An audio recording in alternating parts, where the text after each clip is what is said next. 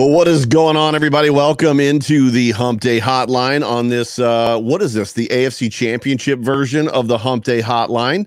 Uh, I am your host, Joe Miller, and uh, welcome into the show. You can find me on Twitter at Joe Miller Wired. It is good to have you, and we got a whole bunch of people up in here already, uh, including uh, a dude from Brazil. I uh, I can't I don't know where he went, but uh, Brazil is representing Brazil. Bill's Mafia Brazil is in the house. Uh, it's funny. I the set? Get ready for the Britain Chris Janke. Bring on the butter. You guys are a trip, dude. Uh, but yes, welcome into the Hump Day Hotline on the Buffalo Fanatics Multicast Network. Uh, it's good to have you guys with us. Here's what's up. So last week we did something a little bit a little bit different. We pivoted just a shade. Uh, instead of bringing Clay on at the bottom of the hour, we brought him on after I kind of did all the work up front that we need to do as far as you know ground rules, yada yada yada, programming and stuff. We're going to do that again tonight. So uh, with the with the playoffs being being in full effect, with the Bills playing the way that they're playing, and just uh, it's just a great time for everybody to be together. It's a great time for all of us to just be uh, just bonding on each other and like just working off of each other. So uh, I'm excited that you're here. This is what we're going to do. So you are watching this live unless you're watching it post post show. But if you're watching it right now with me, you're watching it live. You're watching it on either Facebook, uh, YouTube, or on Twitter, Periscope. Uh, my recommendation, suggestion for you is if you're on Facebook or Twitter to jump over to YouTube if you can. Uh, the comment section here is usually en fuego uh, to to use uh, the best reference that I can. Uh, we're going to do the best we can to allow you to be a part of the conversation. What's up, Daniel? What's up, Brian? What's up, everybody? Uh, what's up, Matthew? What's up, Robbie? It's good to see you. Uh, Chris is in the house. Chris, the music at the beginning of your show played.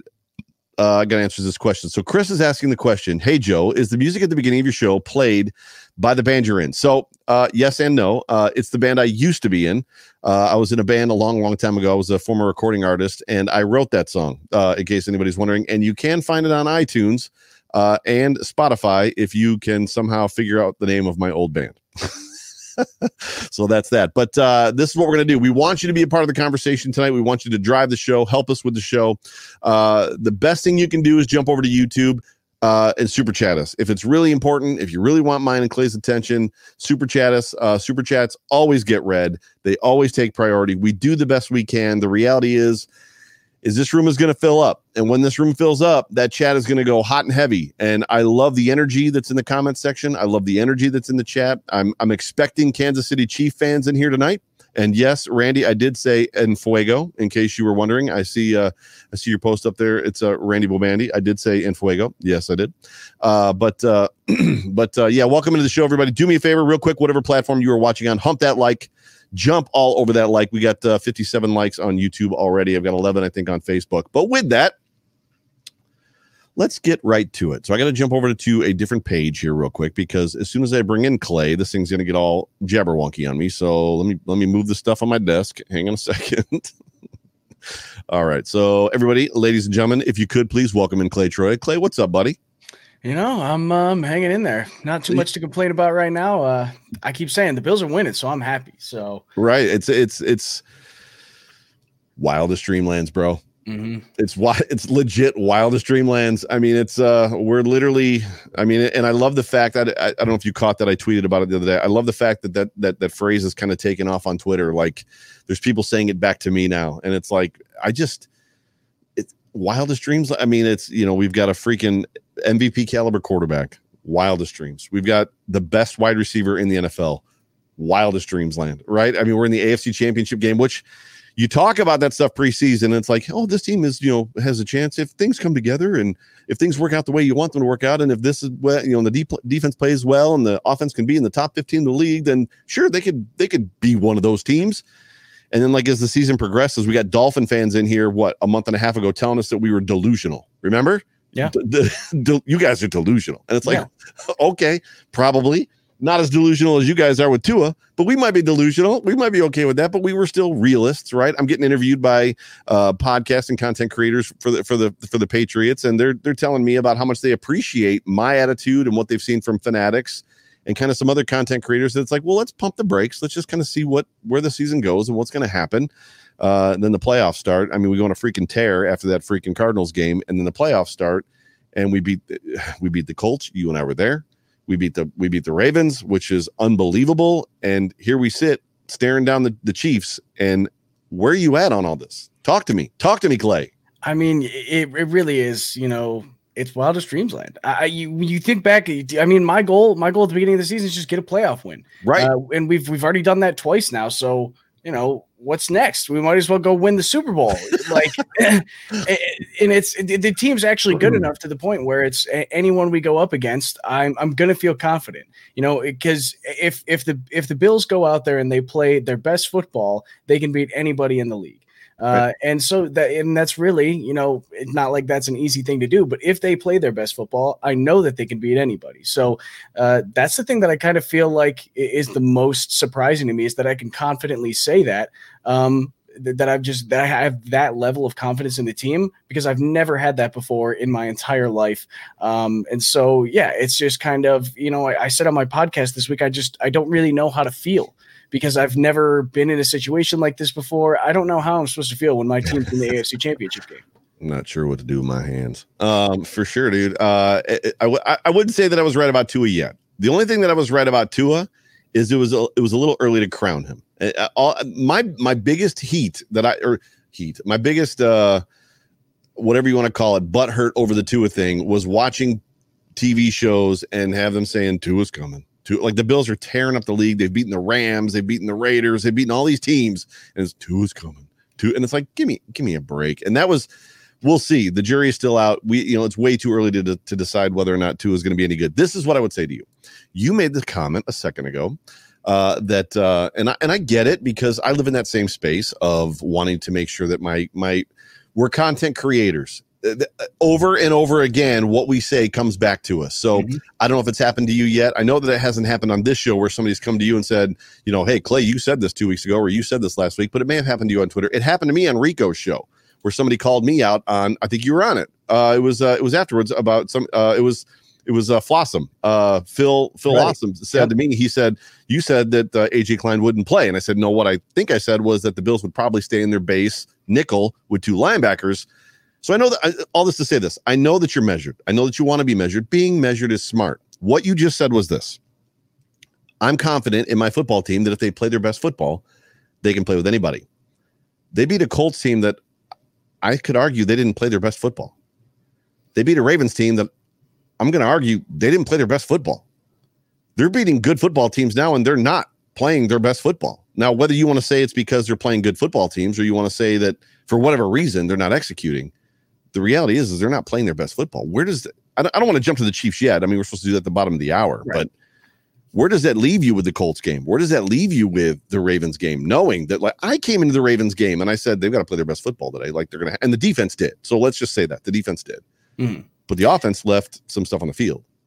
Yeah, I, I, agree. It was and it was kind of you know I think it was a little bit of the opposite in, in the Colts game. I think in the Colts game we saw the defense, uh, you know, left a little bit to be desired. You know, all, credit where credit's due to Philip Rivers and that entire Colts offense. Uh, they played a really good football game. They had a great game plan. Uh, they knew how to attack the the Buffalo defense. They did a very good job. So credit to credit to them. They did play very well, and that you know that kind of plays into a little bit the mm. um, are we playing our best and the other team is just outplaying us? Um, but even still, I think you know Josh Allen had a really good game that game. He, was playing really yeah. clean football, great completion percentage. He was hitting the guys that were open. Um, he was taking what the defense was given, and he he connected on the deep shots. You know, he connected on the big plays, and that's what you need to do. So um, and then, you know, it, it was flip flop for the next game. The defense came out and they were firing on all cylinders. That defense looked so good. The tackles were on point. There were, I feel like there were very few times where I'm like, you got to make the tackle. You know, it happened here and there, but the defense, the, the game plan was so good. They were flying all over the place. And then the offense left a little bit to be desired. Yep. And, and like I said, I'm going to credit the Ravens defense now because the Ravens defense is really good. Oh, know, yeah. they, they're, they're top five. They were rated top five in pressure percentage. And they also have three, probably the best corner trio uh, in the league. And so it's hard to be able to stop everybody. Um, I did kind of think that Diggs was still going to be able to to be able to do his mm-hmm. thing, and he did. And I think that that's that kind of proved that it doesn't matter who Diggs is playing against; he can he can still beat Diggs. Yeah. Um, so I thought that that was a good sign. But everybody else on that offensive side, I feel like left something out there. Yeah. And yeah. so and and those weren't the best. You know, those weren't the best teams in the league. They were very good teams but they weren't the best team. So now, if I think if the Bills can go out there and put everything together, they can beat the Chiefs, they can beat the Packers, they could beat the Tampa Bay Buccaneers, they could beat anybody at this point. Yeah, and, and ladies and gentlemen, you're watching the Hump Day Hotline on the Buffalo Fanatics Multicast Network. I'm your host, co-host. Joe Miller. You can find me on uh, uh, Twitter at Joe Miller Wired, and that's my other co-host, uh, Clay Troy. You can find him on Twitter at Clay Troy, and he is the host of the Buffalo Counterpoint podcast. So, and what we're gonna do, uh, so whatever platform you're watching on, jump on the like button, hump the like button for me. Uh, let's get our like numbers, let's get our metrics up, let's get it out there on YouTube so that uh, so people will find us. We're gonna talk for the next 20 minutes, 19 minutes or so about that Ravens game. We're gonna put it to bed and then we're going to preview the Chiefs game, and then we're going to get super interactive uh, with uh, with the, with the fans, with the with the mafia, and if Clay is prepared, if he's got if he has written, I know it's I know it's challenging, bro. I know that it's getting tough uh, with the Manscaped stuff, but uh, people are do people love it, and people love you. I know. I and I every week I'm like, oh, I gotta write another one, and uh, so I, I at this point I'm spending hours uh, just trying to come up with something. But uh, I got one written. Good. I got one written for at least one more week. So uh, you know, if we win, I'll have to go, you know, over that bridge again. But uh, yeah, how many still, different still how many different ways can I say take balls to the face? Uh, yeah, how many different ways can I talk about shaving your pubes? exactly. So with that Ravens game, and if anybody's got any questions, oh, I got a, uh, sorry, I got a, uh, uh, I got a super chat. Uh, Chiefs Kingdom 202. Thank you for the super chat. Thank you for thank you for being a part of the show. I don't even know if there was another one before this. Let me just check real quick. I've, yeah, I've, there I've was been, one at the beginning of the show. I don't know if you caught. uh, it, was, it, was, one of Eric's, I think. Eric, uh, man, if I missed one, Eric, I'm sorry. Uh, two seconds, Chiefs King. Oh, I did miss Eric's. Eric's what like buttery voice, Joe, and the knowledge, Clay for Hump Day. Hump that like button. Go Bills, take down the new Golden Boy in his house. Hashtag Bills Mafia. Eric, I apologize. Uh, that is uh, bad form on my part. Uh, Chiefs Kingdom also welcome into the show and thank you for being a part of part of our show. Thank you for the super chat. Chiefs fan here. Love y'all's fan base. Good luck. Uh, appreciate that. You know, and what I'll be honest with you, Chief Chiefs Kingdom has been a little bit uh, unsavory on Twitter this week, which is uh, not unlike what they were when I lived in Springfield, Missouri. Um, so I lived in Springfield, Missouri for two years, went to college in Springfield, uh, and I got my bachelor's degree uh, at a university out there in Springfield. And uh, Chiefs fans were difficult, and what was good about it was they were they're very reminiscent of Bills fans, very passionate. They understand football, they get it, they know it. I've I've seen the Bills play in Arrowhead, and it was one of the more intimidating stadiums. I think I've told you the story. One of the more intimidating stadium, stadiums I've been to. You know, when you when when I when I've seen the Bills play in a lot of stadiums. So opposite of the Chiefs would be uh, the Colts. So you go to Lucas Oil Field, and like the crowd when the Bills are on the field are quiet in first down, quiet in second down, and then they get kind of loud on third down, and then they're quiet again. It's more of a social atmosphere. The Bills Mafia, very educated about football, get it, understand it, loud on first down, louder on second down, crazy, losing their minds on third down. But what the, at the point of the snap of the ball, normally you hear the crowd go, right? Like when the ball snapped, the crowd comes down because they're like, oh, we don't have to yell anymore the Chiefs dude are loud. Like literally, like as soon as the offense takes the field, kickoff happens, offense is running on the field, and they're just loud the whole time. Like it's it's it's it's literally insane. So that's incredible. Yeah, but uh, thank you for being a part of the show. Uh, I can't say I don't love you guys. So you guys are uh, right there with you. There's a lot of history going back between Ralph Wilson and Lamar Hunt, uh, and and starting the AFL together, uh, along with uh, you know the other the other the other the other members the other the other teams that were involved the other what four teams or six teams right the other four teams were involved uh, yeah um, but we want to talk about the ravens game we want to put this ravens game to bed and uh, one of the things that i want to bring up about this ravens game uh, is the way that they came out and you and i talked a little bit about on rico's show and then you talked about it and then i apologized to you because I made the statement that they came out like not even pretending to run, but that wasn't true. The first play, they actually did come out with wide receivers. And then after that, they're like, we're running the ball and you're not going to stop us. And the first drive, we kind of didn't. I think what was very, very uh, compelling to me was the fact that all week long we knew and heard about the fact that Wink Martindale likes to blitz. And, you know, not only does Wink Martindale like to blitz, he said, we're going to blitz. Like, we're mm-hmm. going to bring the pressure. We don't care if Josh Allen uh, is the number one quarterback in the NFL against the blitz. We're going to bring the blitz. That's who we are. That's what we do. They didn't. And to me, I think what's being missed in the media big time is the fact that, like, this Ravens defense was intimidated by Josh Allen and afraid of him. Like the only reason you do that, the only reason the Bills broke outside of their game plan against the Chiefs was because they were afraid Pat Mahomes was going to destroy them. Mm-hmm. So like, no, no, no, run the ball, run, run the ball. Like, please run the ball.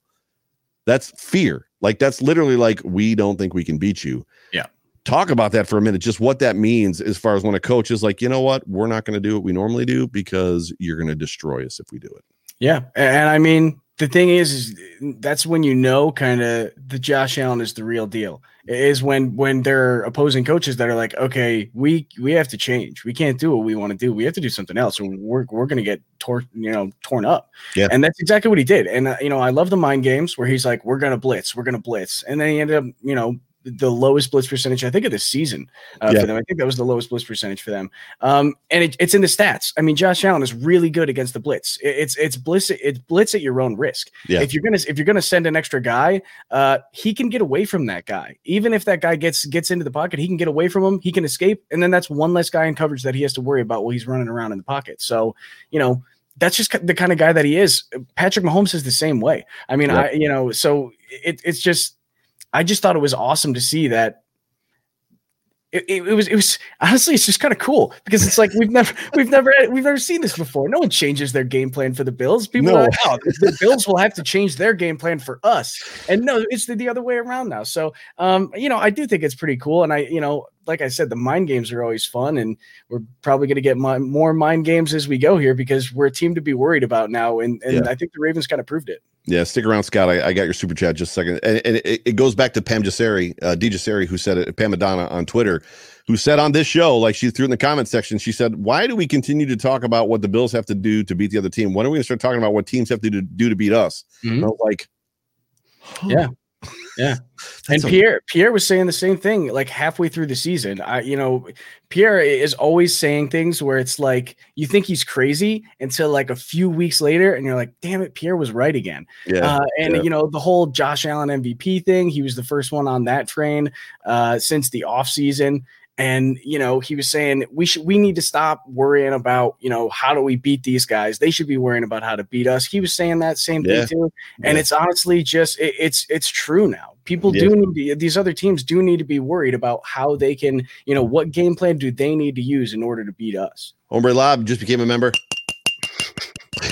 Bing biggity bing that's about the best I can do. I don't have a bell, so uh, that's why they send us these banners. They should send us a bell. yeah, really. I mean, anyone who has a live show needs that bell. Right. So welcome, uh, welcome into the sh- welcome into the team, welcome into the family, if you will. I don't necessarily know what all that entails you to, but congratulations, you are now a member. Thank you for joining up. Appreciate you, Scott Van Loo. Uh, thanks for the super chat. Andy Reid reported Pat Mahomes is back on the field, but he's doing a light workout, but he's still in, concu- in concussion protocol. He told reporters, but he still has to go through a series of tests uh he practiced today with the one. So there's a lot of the the, the story is is he p- practiced today mm-hmm. was a full participant. However there's a lot of shade in that because they did a simulation. They did a right. walkthrough. They did not do a full practice. Had they done a full practice he'd have been limited would not have been able to practice because it's a simulation he can. However we'll get to this in a bit. The the reality of the oh man i don't even know. I, this whole thing the way that it's going to play out is going to be interesting because concussion protocol and what that means and what we've heard because like you know if once you're i heard today once you're in concussion protocol you are not supposed to be on social media at all. Like you're not apparently there's some rule in the nfl you can't be and pat mahomes was tweeting that night mm-hmm. along with a, t- a tweet that came out that he passed all of his tests. So he passed all of his concussion protocol tests to which somebody else asked well if he passed all of his tests why didn't he go back in the game Right. which is like so there's got to be something else going on there mm. because that was you know that game came down to i mean it came down to that fourth down in inches that freaking Henne threw the football um so he's gone through steps uh, one through four so now he can do light work however like even now the, the other report has come out from kansas city that it wasn't a concussion in the head that it was a spinal cord concussion similar to whatever that karate chop thing is that they do to your neck that they you know when in tv shows we see somebody whack you know pistol whip somebody in the back of the neck and they like pass out mm-hmm. similar thing. So I don't know if you have a take on this or what's going on, but it, this thing is going to play itself out until Sunday, and I don't think we're going to know until Sunday five o'clock.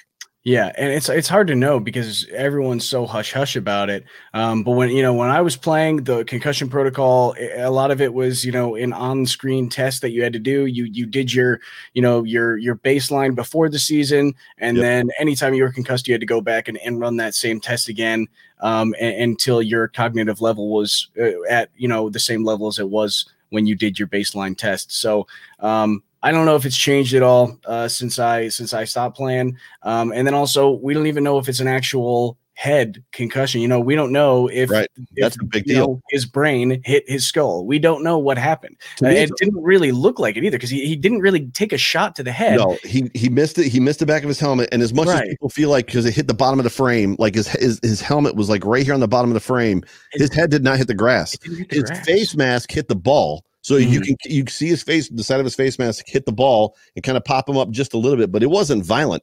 And right. to me, it's more scary that it's a spinal injury than a head injury because that's what took Eric Wood out. That's what right. took. I think Nate Odomes was a great cornerback for the Buffalo Bills, and he. I remember asking my dad when I was a kid, "What what happened to Nate Odomes?" Well, they found out he had some spinal cord thing with his neck and yada yada, and forced him to retire. Like this is the type of thing that like is really really scary when you have those spinal cord injuries. But uh, I don't know, dude. It's going to be interesting to see how this whole thing plays out. Uh, Ryan Teal, thank you for the super chat. Yes, there's uh, there's actually more than 280 in here. Uh, there's 334. Uh, so jump on that like button. Uh, welcome into the show. Welcome to the Hump Day Hotline. We appreciate you guys being here. Uh, it's going to be interesting just to see how that whole thing plays out. more about the Ravens game before we put this thing to bed in about eight minutes. Um, the other thing too is there were two quarterbacks, not only from the 2018 draft, but two two quarterbacks from, two, from that since 2018 had not thrown uh, uh, an interception inside the red zone, what I like mm-hmm. to call the Josh zone. Now there's one.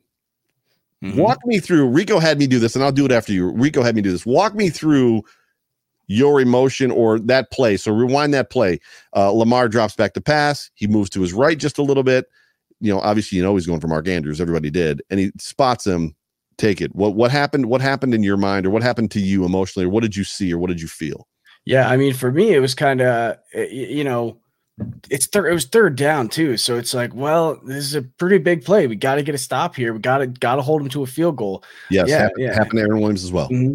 Yep. Um, but yeah, so it's you know, it's third down. Uh, you have to make a stop. Have to hold him to a field goal here, and he drops back and throws, and all I see is that the ball stopped and somebody right. caught it. And I had no idea who caught it. I'm like, ah, did he catch it? I don't know. And then all of a sudden, Taron Johnson emerges from the pile right. and right. is is free on the sideline already. You know, it, it felt like as soon as he had the ball and broke away from that pile, he just had a lot of green grass in front of him. And, you know, Tre White getting out in front of him, Justin Zimmer showing off the wheels a little bit, getting above 18 miles an hour.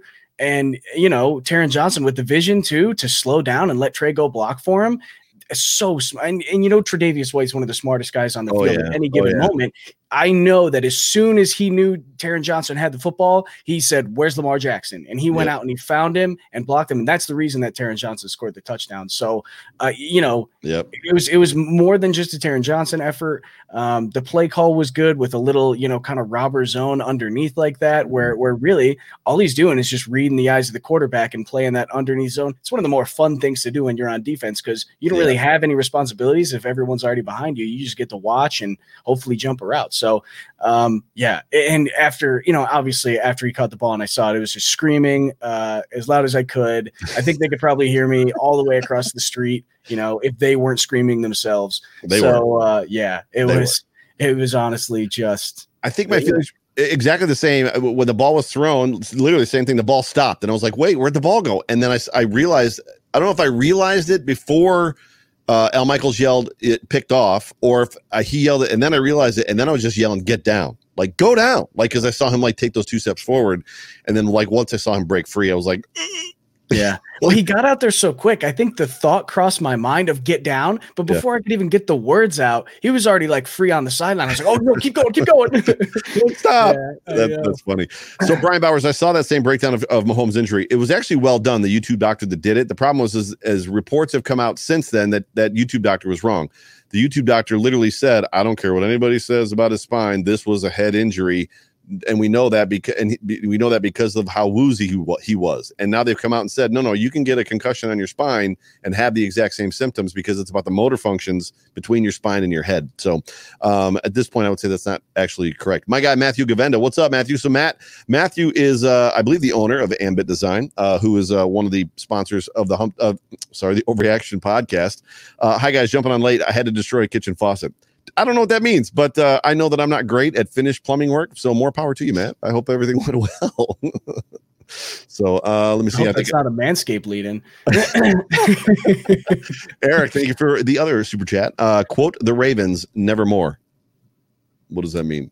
Uh, don't This know. is the second time we got nailed on the cookie I thing too. I know. The thing, so, so Kim Pegula is now making cookies for the Bills players before the games. Maybe so he's somebody quoting the maybe he's quoting The Raven, uh, the poem by Edgar Allan Poe. Oh, Nevermore? gotcha. If you want to, if you want to Google it, or I guess I, I don't know. Should I read it or should should you read? Do you want him to read it in Adam Schefter's voice, or do you want me to read it in my voice, in Seth MacFarlane's voice? Which would which way would you like us to go on this one? Uh, that's pretty funny. So, what other takeaways did you have from that football game? For me, that Huntley kid was impressive, and Yeah, like I I, pissed, I pissed off a bunch of people because I was like, I was like, Huntley's the best quarterback in the field right now, and like a bunch of people got mad at me, and it was a joke, but it was tongue in cheek. The reality was, is he was. Like he was throwing darts around the field, he was breaking loose, like he was completing passes. He looked better than Allen and Lamar. Now, yes, the game changed, the defense changed, everything they were doing changed, but he looked good. Mhm. Like Yeah, I thought he looked good too. I think you know, I think he deserves credit for how he played. I don't know. Yeah, that's a tough situation to get thrown into. It's the first time he's getting NFL action. It's the first time he was activated, uh, I believe, the entire season, and he gets thrown into playoff action. So that's not an easy thing to do. I don't. He must have just been real loose about it and just said, you know what? Uh, no, there's nothing. It, it really, the mindset he should have gone in with, which is probably what happened because he played so calm, from what I could tell, is just there's nothing uh, I could do that people would blame me uh, you know, for if I go out there and play my hardest, there's no reason people are going to blame me. They'll be like, well, I'm a backup quarterback and I came in for, you know, the reigning MVP and, you know, couldn't win the game. So he's like, you know, I might as well go out there and do everything I can. Yeah. So I'm just going to go out there. I'm going to run around. I'm going to sling the ball. He was making some clutch throws and he was running the ball like nicely. I was, I was honestly really impressed. He looked just like Lamar. it was amazing to me because I normally, I mean, as much as you pay attention to it, but it's like, you know, how, like the first time you hear something like a, cer- a certain song, it sticks with you. You're like, oh, I remember where I was the first time I heard that song. So I've got a couple songs in my head. Like the, the first time I heard uh, Kings and Queens by 30 Seconds of Mars. I remember where I was when I heard that song the first time. That's because that, like, that's what it, like, I was, oh my gosh, this song's amazing. Um, so I, we read Twitter all day long. And I remember reading last week on Tuesday when it said that they had elevated their backup quarterback, their emergency quarterback from the practice squad because they had only had one quarterback on the like, and I don't know why that stuck in my head, but I was like, I doubt Lamar's going to get hurt. And then sure enough, like Mhm. it really crazy, dude, the way the whole thing happened. Scott Van Loo, thank you for being a part of the show. Thank you for contributing. Uh, thank you for the super chat. Say it serious or say it is serious and it's a spinal concussion or whatever and not a concussion and they don't report it. Uh, can they get in trouble? Absolutely. Uh, or get fined and don't have to sit Mahomes and put in Henne at quarterback. So the trouble part, I don't know. Because the other part of this, and we're going to talk about the Chiefs game, like we're going to really get fully into it. Part of that is the fact that Josh Allen had a separated shoulder for four weeks and it never showed up on the injury report, right? Like, well, never what it was. Did it say shoulder? Like, was was he limited in practice at all? Uh, I don't know if he was ever limited. He might have been limited the week after it happened. Um, But, but he, was he gone. Yeah, and he might have been listed and just said shoulder, but he, I mean, he, yeah, I, once he was still wearing the brace. I think after he was listed, you know, he wasn't listed anymore, but he still had the brace on. Yeah. Um. So yeah, Yeah, I don't, I don't, I don't know what the rules are. I know that with concussion protocol, the rules are different. Um, it seems like there's a little bit of chess being played between concussion protocol when I had a head injury and concussion protocol with whatever else is going on with Pat Mahomes. So I don't know Mhm. necessarily. I don't think we're going to find out until it actually happens. And then uh, uh, Matthew Montgomery says Josh was on the injury report, but he was never limited. That I think that is what it was, but it was never really super.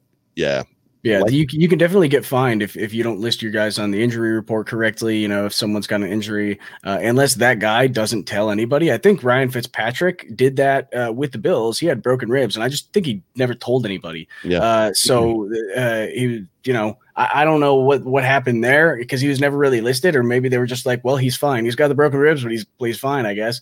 Um, but yeah, I don't know. I, I'm pretty sure you can definitely get slapped with a fine, especially with something serious like that. Uh, head injuries, they're they're taken very seriously now, and you know, like we said, we're not sure if it's a head injury. We think it's more neck related now. It, it, it, it doesn't seem like a common injury. Yeah, uh, from you know from kind of what we're experiencing. So Yeah, Matt. Uh, speaking of plumbing issues, this is premature. So come back in about an hour. Caitlin Blunt, welcome to the show. I just love how, oh, everyone, it's not his brain that caused him to almost black out. It was a nerve in his neck because that's so much safer, apparently. that's, that's nailed it. that's pretty much where I fall on the whole entire thing. Stop with the stop with these. We're not doing this yet. Wait, be patient, people. See what you started, Matt. Uh, so I, I cut you off when I asked you if there was any final thoughts on the Ravens game, and then we'll transition to the Chiefs game. Any final thoughts? Yeah, final thoughts. I mean, um, you know, they, they did what they had to do. It, it was a bend but don't break game the whole time. Um, you know, when when the offense doesn't play at their best, the defense does. When the defense doesn't play at their best, the offense does. And that, that was just kind of an example. Um, I don't think it, it's hard to say whether or not it was a game plan thing with um, with Brian Daboll on uh, on whether or not they were able to execute. I think it was just the defense was really good. You could tell Josh Josh couldn't hit his first read a lot of the time, so um, that made it really tough for him but they they still they he still played pretty well given the circumstances, I think. And Stefon Diggs uh, is is Stefon Diggs. I think he's a he, he is a probably a top two wide receiver. I don't think it, you can debate that he's lower than that at this point. It's probably him and Davante Adams that are right at the top because even against a team that has that many good corners, he was still able to ball out, go for over 100 yards. So that, that's saying something. It's literally the moment, like when you're talking about the levels of wide receivers. So DeAndre Hopkins and obviously Davante Adams and you know whatever Tyreek Hill, wherever you want to put them. There's a point where their talent is like it gets them to a, a, certain level. So Hopkins might be a better wide receiver than Diggs, but Allen puts Hopkins, you know, you know, puts Allen puts uh, Diggs over Hopkins, right? Uh, which is interesting. So uh, my guy Brian Bowers, what's up, brother? Thank you so much for being a part of the show. Nick Wright Never heard of her, but did she get her? Uh, did she? Did she get sprayed like a hot dog today? That ish was weak in my opinion. Uh, I wanted it to be like a fire hose. He never heard of her, but yes, she did. Okay, want to make sure I read that right. So yeah, he to me that was disrespectful. Not to him, it was dis- disrespectful to Pinto Ron and Bill's Mafia and our tailgate. To me, that's a it's not a rite of passage, but it's kind of a rite of passage. I mean, that's uh, that's a tradition thing that happens. You know, over at Hammer's Lot, and you know the there's certain people that are selected to do it. We don't know who actually did the spraying. He had a hat on. I don't understand that. Um, I, I watched it. It was uneventful. It was kind of lame mm-hmm. and yeah. They, they, needed more people. I mean, you know, at least when when Pinto Ron does it, he's got like you know six people up on top of that that right. RP all spraying you know hot dog or uh, ketchup and mustard on him. So you know, it, it yeah, it was it was kind of it was kind of lame. I, I still I still kind of enjoyed it just because I hate Nick Wright, and I want to see him uh, as miserable as possible. Uh, so we're wholly onto the Chiefs game at this point in time, ladies and gentlemen. You are watching the Hump Day Hotline on the Buffalo Fanatics Multicast Network. Uh, we want to welcome you into the show. Thank you for being here. My name is Joe Miller, and uh, I'm the host of the show, and that's my co-host over there, Clay Troya. There's about 500 people watching us right now, Clay. I hope that doesn't make you nervous. Yeah. I mean, hey, we were we were killing it on the the uh, the post game show on Sunday too. I think we were we were rocking about the like, same. Yeah, six fifty, and we'll probably we'll probably hit we'll be over 500, 600 before the night's over. Usually mm-hmm. around uh, right around ten o'clock, more people like jump in from the other shows that they were watching. Right, right. Um, so talking about the Chiefs game, if if there's something, if there's, I'm sorry, I was thinking if there's, if I'm trying to figure out how I want to frame this. When I'm talking about ins and outs of this football game, how we match up, things we have to look out for. Is Mahomes hurt? Is it his head? Is it his toe? The Bills defense, who they're going to stop, pick their poison. Josh Allen, can we run our offense? Blah, blah, blah, blah, blah. The one thing I'm never going to talk about is the weather. I'm just over the weather. Like Josh Allen, like I'm sick and tired of the, oh my God, it rained. Josh Allen can't throw in the rain. Says who? Yeah, I, I mean, I, I don't think, I never think weather is an excuse. Um, except I will say wind I will. I think wind is the only excuse that can gusts. be used. 40 mile an hour gusts. Yes. Yeah. Because because you it was visible when, when the best kicker in the league, uh, the known best kicker in the league, who doesn't really miss, if he misses two field goals, uh, there's probably something wrong with the wind. Two out of his three field goals are missed, yeah. and yeah, that's might be a little bit weird that wind. Um, and you could even see on the end zone angle that one, uh, the one overthrow to to Diggs there, um, that Allen awesome. when he had him wide open. Not only did it sail, it sailed and curved. And then, you know, when you, when you throw a football, the spin does naturally make it you know curve off to the direction that it's spinning for right-handed quarterbacks to the right. Um, but uh, if the wind can get a hold of that spin, it'll really take it, and you really kind of saw it, you know, swirl down like that. So yeah, yeah. Um, the wind, I think, is the only thing that has an excuse. You, if you're an NFL player, you should know how to throw a wet ball. You should know how to catch a wet ball. It's part They- of the game. I They wear, those, they wear those gloves that like have the stickum already built into them. Like, Exactly. it, it shouldn't be an issue at that point when when you're a No. professional football player. Uh, you're paid to throw the ball, even if it's wet. You're paid to catch the ball, even if it's wet. if anything, the crowd, the uh, expectation of 17,000 fans in Kansas City, and kudos to Kansas and Missouri for doing this all season long and not really seem, seemingly having any issues as far as just, uh, you know, pandemic spread stuff. Uh, that to me is going to be a problem. And I know there's a lot of Bills Mafia going, which is going to be Mhm. more fun, uh, is the fact that there actually will be opposing team fans in there, unlike in our stadium. And I think we talked about it. Like when the, whenever the Colts did something, like there was like silence. And that was Right. like so weird because there's always opposing team fans in the stands Yeah. sometimes it's like Eagles fans. It's like, how in the world did this many Eagles fans get tickets to this football Mhm. game? Steelers Like- fans always make it up there. Yeah, and whenever the Colts scored when we were there, it was just like dead. It was like, Mhm. like this is strange. it did feel a little bit weird to have that silence. Really strange. Scott Van Loo jumping in one more time. Thank you, sir. I got a question for you guys. Assign, uh, assign Kenny Stills to the practice squad in a big, uh, big game like this.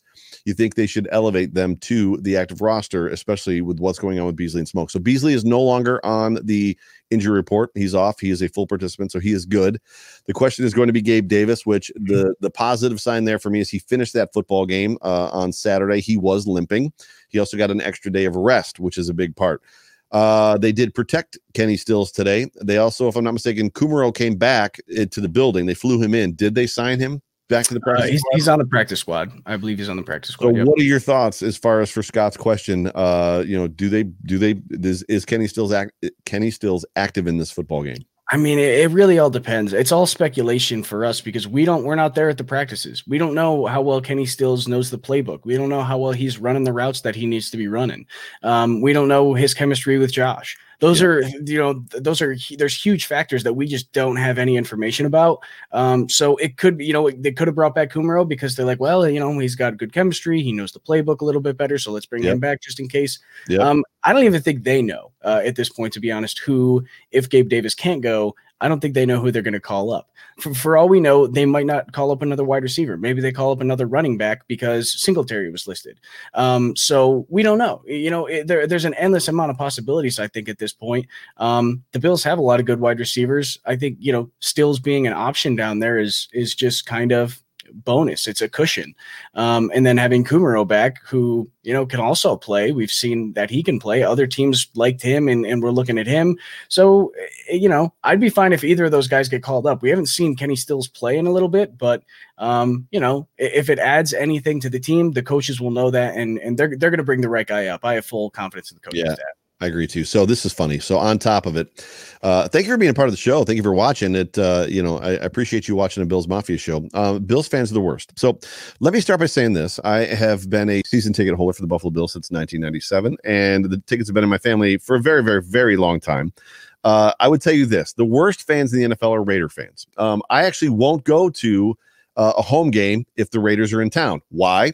Because every 280 pound fat drunk Raider fan that's never stepped foot in LA, Oakland, Vegas, or any place like that somehow has to turn into Raider Nation guy and like want to punch everybody in the face. It's like, bro, you're from Allegheny. Settle down.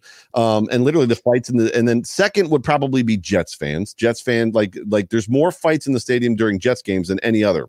After that, the worst are clearly from from a snark cannon standpoint, Patriot fans. However, Patriot fans are quiet. And on top of it, do you know who's taking the place of Patriot fans right now? Clay. I are you going to say the Chiefs fans? yeah. You guys are a little bit. You're acting like you you're the ones that have won your division for the last 15 years in a row. Let's just say that uh, there's a lot to be desired in this football game, and to, I would prefer that everybody try to take what we do uh, here and, and on Fana- Fanatics for the most part, which is take an objective look as much as we can. We are fans. We are absolutely watching this with Homer goggles on. This is my favorite football team. I love Josh Allen. I love Stefon Diggs. I'm going to admit to you that we got a problem with the run game. Sometimes I'm a little scared of our defense, but by and large, I'm going to try to look at it objectively. I'm not saying like Super Bowl's ours. Like we're not planning parades in Buffalo. Not that we can because of Cuomo, but we're not planning parades in, in, in Buffalo. I got to think Chiefs fans are a little bit on edge. They haven't beaten a single team this year by 10 points. The Bills have beaten eight teams by 10 points. That was on there was a graphic that, that was on Good Morning Football today. You got to think there's a little bit of like, I mean, they see their team overcome obstacles. They see their team do whatever it takes to win. However, this Bills team is dangerous, right? Yeah. I definitely think Chiefs fans are um, uh, from what I've seen, they seem overconfident. I don't think I've ever, you know, at least not recently, I haven't seen a lot of Chiefs fans say, um, this is, you know, this is what our weakness is. I'm worried about this. Uh, the Bills, you know, could beat us if they do this. Um, I haven't, I haven't really seen a lot of that. Um, and I, you know, I don't talk to an immense amount of Chiefs fan. My sample right. size is small, and I'm sure, you know, for those who think that the Bills fans suck, uh, they might have dealt with a small sample size of Bills fans that suck. I know some Bills fans that suck. Me I have too. friends that are assholes. Like, you know, it's, it's, it's you're, you're a Bills fan. You love your Bills. um, but and you know, it's it's um yeah, yes. Someone just commented, "We're actually not scared of the Bills." Sorry, like not even a little bit. That's exactly what I'm saying. I mean, I gotta get to this first. proving my point in the chat, which um, I think is funny because that's what I'm saying. You, you should know, be. You know who else wasn't? The Ravens fans. They yeah, weren't afraid the Bills a little no, bit yeah. either. They, they, were doing the same thing that these guys are doing uh, this week and saying, "Oh, we we're not scared of you at all. You know, big trust. You know, you guys will be watching us next week." Um, you know who else wasn't afraid of them? The Dolphins, the last game of the season, when they thought they were getting our backups. Like, yeah, and they got our backups for the most part and got destroyed. So, mm-hmm. uh, John DeMarchi, thank you so much for being a part of the show. Welcome in and thank you for the super chat. Last eight Bills 8 0 versus New England, Miami, LA Chargers, Denver, San Francisco Pitt. There's nothing to be afraid of. Like, I wouldn't be afraid of this team either, right? Pittsburgh, Indy, Ravens plus 136 points, 273 to one. That's quite the point differential. Uh, as and that's a that's a hot topic and should be because we were all about the point differentials between like after week four. Even I was talking about it. I think the Bills were plus one after week four. Uh, but that defense was also ranked 29, and I think now they're ranked 11, right? 10 or 11, and that was yeah, after. Yeah, they've they've gotten way up there. Yeah, and that's after being ranked 29. That's after being at the bottom. Uh, 7 10 plus uh, point wins in eight games. Colts 27, 472 uh, yards. They lost. Josh beats Mahomes, then beats Brady or Rodgers, ends the curse cover of Madden, and the curse starts again. Uh, it's a wrap. Uh, I like it, John. Uh, you probably should host this show because that that was well done. Uh, there's clearly nothing to be afraid of when mm-hmm. it comes to playing this Buffalo Bills football team, right? Yeah. There's nothing to be afraid of when the Baltimore Ravens, who have the number one pass defense or one of the best pass defenses in the league, you know, are, are literally dropping back into coverage and afraid to blitz you. There's nothing to mm-hmm. be afraid of. There's nothing to be afraid of when you've got the deepest wide receiver room in the NFL. Oh, you're going to cover Diggs? Great. We got Brown as well. Oh, you're going to cover Diggs and Brown? Oh, that's great. We've got Cole Beasley. You're going to cover Diggs, Brown, and Beasley? That's great. We've got Gabriel Davis. You're going to cover, like, it just goes on and on and on. And it sounds like I'm bragging. I'm not meaning to, but I think you get it. Right. Yeah. And, and it's, there's so many things it's just like the, the Bills have played really good defenses. Yeah. All the good defenses are gone. They're not even in the running anymore. The Chief, if there's a defense I'm not afraid of, it's the Chiefs defense. Yeah, if there's a, if there's one defense I am afraid of, uh, it's the Bucks. Bucks. That's left in the entire competition. They, Pat they have Moran. Defense. Pat Moran yeah. called that. Pat Moran called that second week of the season. He was like, you know what, these Bucks have a chance. That defense is going to be good. I was like, you yeah. think so? And, and, and their yes. defense, their defense is good, and, and, I think that they're the best defense left. Uh, uh, you know, out of the top mm-hmm. four here, I think that they have the best defense left. Um, if there's one defense that I'm least worried about, it's the Chiefs, yeah. and that's just because I they they haven't really shown that there's something that needs to be worried about. And especially yeah. just because the you know the Bills have put up big numbers against really good defenses, top 10 defenses. You know, sure they they struggled a little bit uh, against the Ravens. Um, and you know, say, blame it on wind or whatever you want to do. Josh Allen still threw for 200 yards, yep. uh, and Stefon Diggs still had over 100 yards. Yep. Um, they they played a very good Colts, you know, a very good Colts defense in the playoffs and the Josh Allen threw for 300 yards and three touchdowns. San Francisco, the Rams, the Dolphins. It, the list just it keeps going and going, and the Bills just keep showing up, and they keep showing that they can that they can put up the points. Yep. So and uh, yeah, and I don't, you know, I we can talk about the last game too because I know a lot of Chiefs fans are going to come in and be like, "Oh, look at the last game." We can talk about the last game. Let's talk about it then if you want to talk about it because it's it's it was a different game. It was a different team back then, um, and you know the, the Chiefs well, do, fans. we, do we want? Well, first of all, answer this question. So Eric with Yeah. another super chat. So is Dane Jackson? He, is he getting called up this week against the Chiefs? Uh, I wouldn't be that surprised to be honest, because uh, well, let's see. Levi Wallace was out uh, was out the last Chiefs game. I was just to say that. So you know, we can talk about that type of stuff in a 2nd but Mhm. go ahead. Yep. Yeah, so so Levi Wallace was out for the last game, uh, and uh, Cam Lewis was playing. Cam Lewis was called up for that game, uh, the the last Chiefs game. Josh Norman got uh, you know a lion's share of the snaps. Cam Lewis played slot. Taron Johnson played slot. Uh, they the Bills basically played uh, uh, six men in the box the whole game. yep. Uh, so they they didn't even put a seventh guy in the box. They they've you know sometimes would have three linebackers on the field. Not very often. If they had a third linebacker, it was uh, Siran Neal, who's Yeah. not a linebacker. So. Um, uh, would I be surprised if they if they used a roster spot to call up a DB? Not at all, especially if it's Dane Jackson because I think Dane Jackson's a stud. Mm. Um, but they do, you know, yeah. I, I mean, that being said, we do have Levi Wallace and Josh Norman and Taron Johnson, so we have uh, you know enough guys. Yeah. Um, but if you're if you're going to want to put a lot of DBs out on the field, which this is a team that if you're going to put DBs out, this is the team to do it against. Um, so uh, I wouldn't be that surprised to see if if they if they try to take a spot for that. Going back to the fan thing, there's a lot of chatter in the comment section about Eagles fans being the worst. Eagles fans are obnoxious, but they're Cowboys fans, you know. they're Eagles fans are wholly in love with their team. It's just, Mhm. they're just obnoxious about their team no matter what. And I get sick and tired of the E EAGLES chant in the stadium as well when they're in town. But so speaking of things to not be afraid about, Chiefs fans that are in the chat, we're not afraid of the Buffalo Bills. In that football game, the last time we played, Josh Allen is hurt. So Josh Allen is not, and and and you could say whatever you want about him being hurt or not. The reality was, is Josh Allen weeks one through four was a completely different football player up until the Raiders game where he hurt that shoulder on that sack when he was trying to get away. The next four games, he was very different.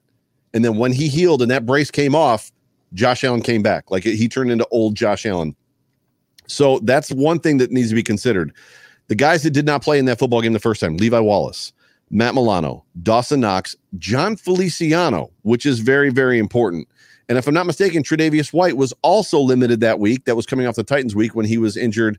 Uh, he had that back issue, which we all thought was just a COVID thing, but apparently he was injured. He was limited the following week as well. So talk about that. How does that matchup change for Ch- the Chiefs versus the Bills? Being it, dude, we're we're going we're going into the AFC Championship game almost at 100. percent Mhm. Yeah. Beasley's Beasley's no longer on the on the list, and that is a problem for the Chiefs. Yeah, uh, and th- th- just those even two pieces on the defense, Levi Wallace and Matt Milano. Levi Wallace, we've criticized him before, but he's been playing really good football down the stretch. He's been, you know, he's been covering guys up really well, making plays. You know, he's got an interception out here and there. So he's been playing really good football. And I think having him around is going to be really helpful. Uh, Matt Milano, though, is the puzzle piece that fits this defense together. And he's going to be huge to have uh, to help cover the middle and Travis Kelce Travis who Kelce. is who is probably the biggest threat I would say right now because the Bills were able to stop. You know, they were able to neu- neutralize Tyreek Hill the last time. Yep, um, yep. Travis Kelce was the one that uh, that got all the targets and the catches in the yards. So Yep. um, having him back and, and this, if they play a similar style of defense like they did last time, uh, Matt Milano is going to be big in pass coverage. Uh, Yeah. You know, the the way that they shift over and the way that the corners, uh, if if their receivers go deep, they go with them. Uh, then the linebackers have the flats. Matt Milano can cover the flats way better than AJ Klein probably ever could in his career. So, um, you know, no discredit to AJ Klein, who's also been playing fairly well uh, over Right, right. down the stretch here. So, Right. Um, but yeah, it, it's a completely different game, regardless of any injuries on the offensive side, regardless of the weather, regardless of the fact that the Bills' defense or the Bills' offense had just been figured out, uh, and they hadn't had they hadn't adjusted to it yet. Uh, Yeah, you know, yeah. they they had made their game plan for the Chiefs. You know, basically before they had gone and played the Titans, they they had prepared for both teams. The Titans figured them out, and then they said, "Well, now we have to change our entire game plan for the Chiefs because they we we've been figured out and we know how we need to now change our offense." So Yeah, you can read that one real quick while I jump to the other one. So jump that one. Yeah, Jenkins. yeah. so uh fellas and fanatics nothing to worry about this sunday we're going to handle the chiefs uh thank you josh i um you know th- n- not to worry I, i'm i'm still worried the chiefs are a very good team i'm not going to ever too. say that we shouldn't be worried about I'm worried. The defending Super Bowl champions. Uh, so I, I'm worried because if we don't play at our best, if someone has a bad game and you know one of those key positions has a bad game, it could go bad for us. So you know, I still I'm, think that I'm worried if Henne plays because there's always something about that backup guy that there's no film on that comes out and plays a football game and literally the defense is like chasing its tail. And I don't mean our defense. It's it's always the backup quarterback and the backup running back that like there's no so like number one running back goes down, you know, Saquon Barkley, next running back comes in, and that first game that he plays, he just eats. And the same thing seems to happen with a quarterback. And it, they, they pose a challenge when there's no film and they're like they have no idea how they're going to use him. They don't know what they're going to play. They, the defense almost has to come in a little bit vanilla and be like, okay, we'll adjust when we get there. So I'm I'm a little nervous if Henne plays, like just because we don't know what we're going to get from him. Uh, Ryan Seelback, thank you for the super chat. Thank you for being a part of the show. Just ordered an Allen and Diggs rookie card combo. Nice. Uh, got a great deal. Uh, we going all the way and getting that Lombardi this year. Go Bills it would be awful billsy if this is the year that the Buffalo Bills win the Super Bowl and we cannot celebrate it or have a have a uh, a parade downtown. So I don't what yeah. you feel about that. Uh, and and you know, going back to what you're saying about Henne, uh, I'm on the other end of the spectrum where I'm not worried if Henne plays. Um, you know, I don't it, just because we don't have film on him, they're not going to reinvent the wheel for their backup quarterback. Um, you know, no. he, he's he's going to do the same things that Patrick Mahomes did, minus the big you know shock plays that that he's able to do. So but they're going to scheme for him. They're going to scheme right. for him, which which somebody just said in the in the chat. You know, Henne already Henne already already played. He he you know he blew his shot. Well, he, that he was playing he was playing Mahomes' game plan. So they right. they were not they were not scheming for Henne. And Henne's not great. So there's he's a backup for a reason. I'm not saying that Henne's great. I'm just saying if there if Andy Reid is going to scheme for a court, he, the dude made Alex Smith a perennial winner. So I mean, let's you know, let's just talk. I mean, the dude went to the playoffs a lot. He didn't win in the playoffs, right? like he made Alex Smith a good quarterback. Ryan Seelback again. Thank you so much for being. Uh, but also, I'm not worried uh, whatsoever for Sunday. I do believe it will be a good game, but we win by two scores, no problem, dude. If the Buffalo Bills, you know, and we're gonna get to predictions later, later, everybody. if the Buffalo Bills win this football game, if Mahomes plays is 100%, toe not bother him clearly and concussion is not an issue. If they win by two scores, the world is on notice. Yeah. Right? With yeah. no with no ground game. Because unless they figure out some way to manufacture Devonta Freeman or whatever, unless they figure out some way to manufacture a, a ground game, the world at that point is on notice that the Buffalo Bills are for real. Yeah, right? absolutely. Uh, there's no question about it. Like like I like I said, the Chiefs are a very good team. Uh, Patrick, you know, they won the Super Bowl last year. They're the defending Super yeah. Bowl champions. I mean, you know how and they they've been playing really good football. They had lost, you know, one game really in the regular season. Um, you know, the the other one they had their backups in. So the, obviously they're an amazing team and yeah, if you if you beat those guys, if you beat Patrick Mahomes, a healthy Patrick Mahomes, if you beat him by two scores, that's um that's incredible. I, I you know, pe- people would really be talking then. They they yeah, people yeah. would be saying the Bills have got it in the bag at that point. I think. Yeah, no, Dave, I don't know anything about any other football team in the NFL. Alex Smith is clearly headed for the Hall of Fame and one of the greatest quarterbacks to ever play football. So much so that they didn't have to draft trade up and draft Pat Mahomes. They just decided to because they had that luxury and they had a bunch of picks to spend and they were bored on draft day in the first round and like, you know what? Let's just do something different and like let's like draft Pat Mahomes and then send Alex Smith out of the building because he's not sucky. I like Alex Smith. I'm not saying Alex Smith is bad. Yeah. I don't, know, not, I don't know. He's not a guy. He's, he's not a guy you're taking to the Super Bowl. So oh, he's oh, he's, he's, he's just, actually talking about Alex Smith. I was wondering why you went to Alex Smith, but I went up in the comments. He's, he's actually a, he's a Chiefs fan. Yeah, I like Alex Smith. You know, Alex Smith's a, a, solid game manager. You can't argue with the comeback player of the year. Like, I mean, it's for what he went through with that with that leg and everything else. I mean, tragic and everything. I mean, just to see how far he has come, and he's gotten the shaft a lot of times in, in places that he's been, whether it was San Francisco or in Kansas City or you know potentially in Washington too. I mean, it's like nobody but nobody trusts him for a reason, right? I mean, he's mm-hmm. kind of a, he's kind of a very solid game manager. Uh, yeah. So, I, who's, yeah, your sleep, like who's, who's, your sleeper bill in this football game making it making a big impact? Uh, let's see, sleeper bill. It's got to be. I mean, I, I would have to think it's got to be. So it might be. You know, it might be. Um, that's such a hard question. It's got to be someone on the defense, though. Someone, someone on the defense has got to step up and just make a crazy play. Uh, I think it might be Siran Neal. I think Siran Neal. I think he's gonna he's gonna see the field again. Uh, I think he's gonna see the field again, and that's just because um, the game plan from from the last time they played, the Bills played a really simple defense. Yeah, yeah, yeah. Um, and they just played it super sound. Uh, It was a very sound defense, and uh, I there were a couple plays where I was like, Siran Neal put himself in a really good position there to make a play. So I don't know. Watch out for him. I feel like he could be that sleeper guy where he just does something crazy and changes the game. Other than that, Justin Zimmer, always my sleeper. I love Justin. Zimmer. Yeah, Justin Zimmer and Justin Zimmer's mom loves it. Uh, I love. She's a great follow on Twitter. Um, she's just so proud of her, proud of her son, like all of our moms are, which is great. Um, it'll be interesting to just kind of see real quick. I want to throw this up where if I can find it. So, uh, da-da-da-da-da. so this was interesting. Did you see this today? yes, I did see that. There is some very, very interesting information here. So, Mhm. the Bills at 15 and 3 on the season. That's uh, playoffs included the Chiefs at 15 and 2. Uh, nothing to be afraid here, Chiefs fan. Uh, afraid of here, Chiefs fans. Uh, 31 points per game. The, the Bills are. The Chiefs are 29 points allowed per game. 23. The Chiefs are 22. I mean, it's very close. Mhm. Um, I mean, I don't know why you would be afraid of a team that's very close. 38 sacks versus 32. Turnover differential differential uh, plus four plus six. Uh, average starting field position, and that and that was like the tail of the Colts game, right? Was the the starting field position, which also kind of did the Ravens in a little bit. The Ravens started deep in their own position a lot, uh, which wasn't great. Third down percentage. I mean, these are mirror stats of what everybody would have coming into the season said was the most most lethal and like high like most prolific offense in the Chiefs, and the Bills are right there with them. Mhm. Uh, average yards per game, four fifteen to three ninety six.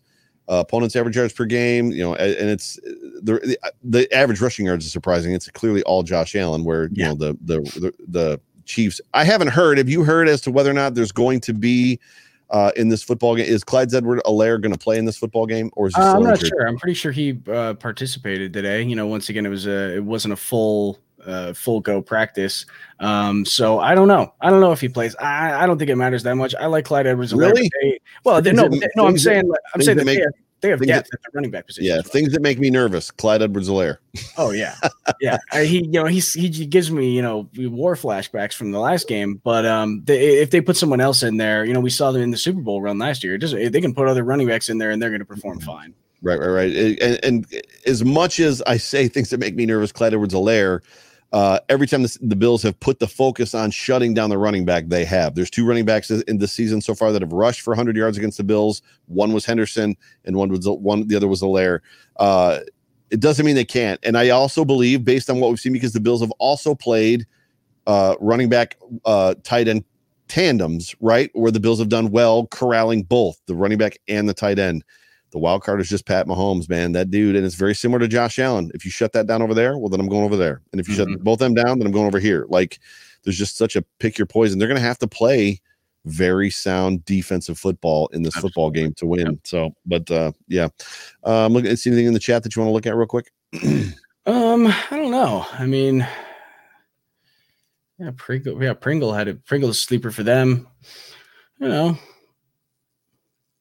Yeah, uh, they were saying uh, Edwards uh, Edwards Helaire is limited. That's kind of so we. I don't know if I think he he is he the best running back. Yeah, he's absolutely yeah. the best running back on their uh, on The their roster. But, but they do have other guys that can step up and play there as well. Um, he is a go. I don't know. I I haven't Said limited, limited, but a go means he's probably going to play. What's wrong with him? Yeah. Does anybody know what's wrong with him? So yeah, Dave says he's limited, limited participation. Thank you for that. If you know what's wrong with him, I don't even know. So that's actually one of the things I'm actually not up to speed on is is what is her. I, I guess I could Google it real quick or find out real quick.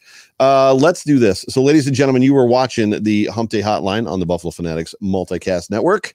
Uh, it is so good to have you guys up in here. We've got 187 people that have jumped on the like button, that have humped the like button on YouTube. So if you are one of the 507 people watching this show right now on YouTube, please go down, uh, navigate down, oh, navigate down over there to the screen where the little thumb up is, and press that thumbs up button.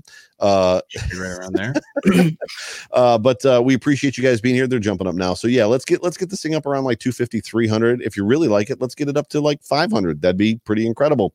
Uh, if you want to be a part of the show, so whatever platform you're watching, if you're watching us on Facebook, if you're watching us on Twitter, please don't on Twitter. If you're watching us on YouTube, uh, you're able to comment, converse, have a conversation with us. There it is, right there. Have a conversation with us. Be a part of the show. We appreciate it. Uh, we're talking about the Buffalo Bills playing in the AFC uh, AFC Championship game against the Kansas City Chiefs this weekend at I believe 610, 605. Weird start time.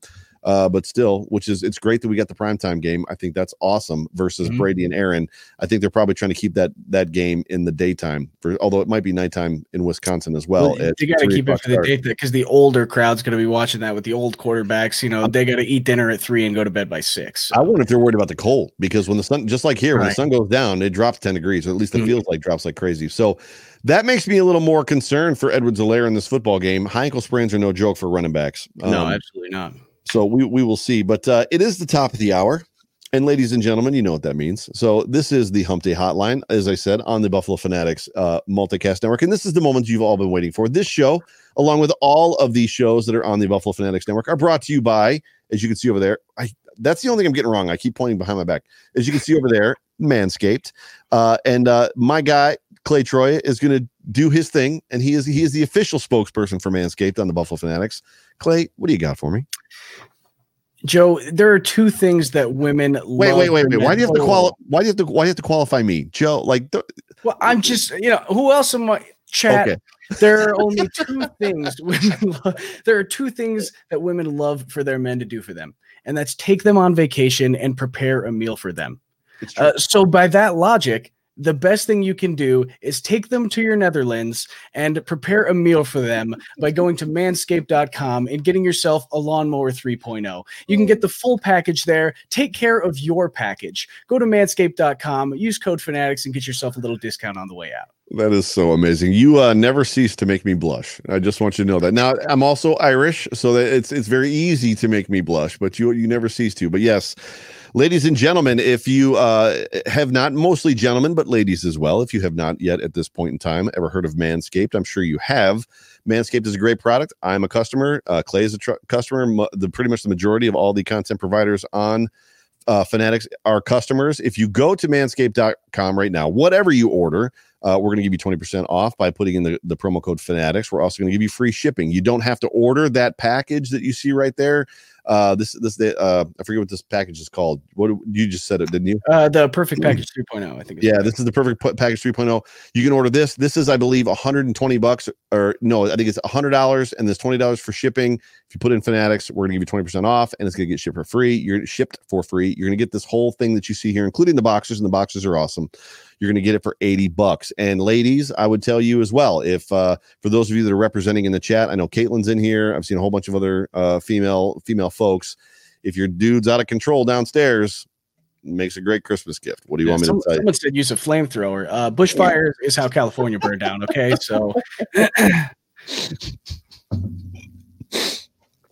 I don't I don't recommend that people use a flamethrower down there. So let's do this. Uh ladies and gentlemen, this is the time, the opportunity for you uh to be what's up, Jeff King? Jeff King's in the house. Guys, I, I, we, we're good. We're fans of Jeff King because Jeff King is a fan of us.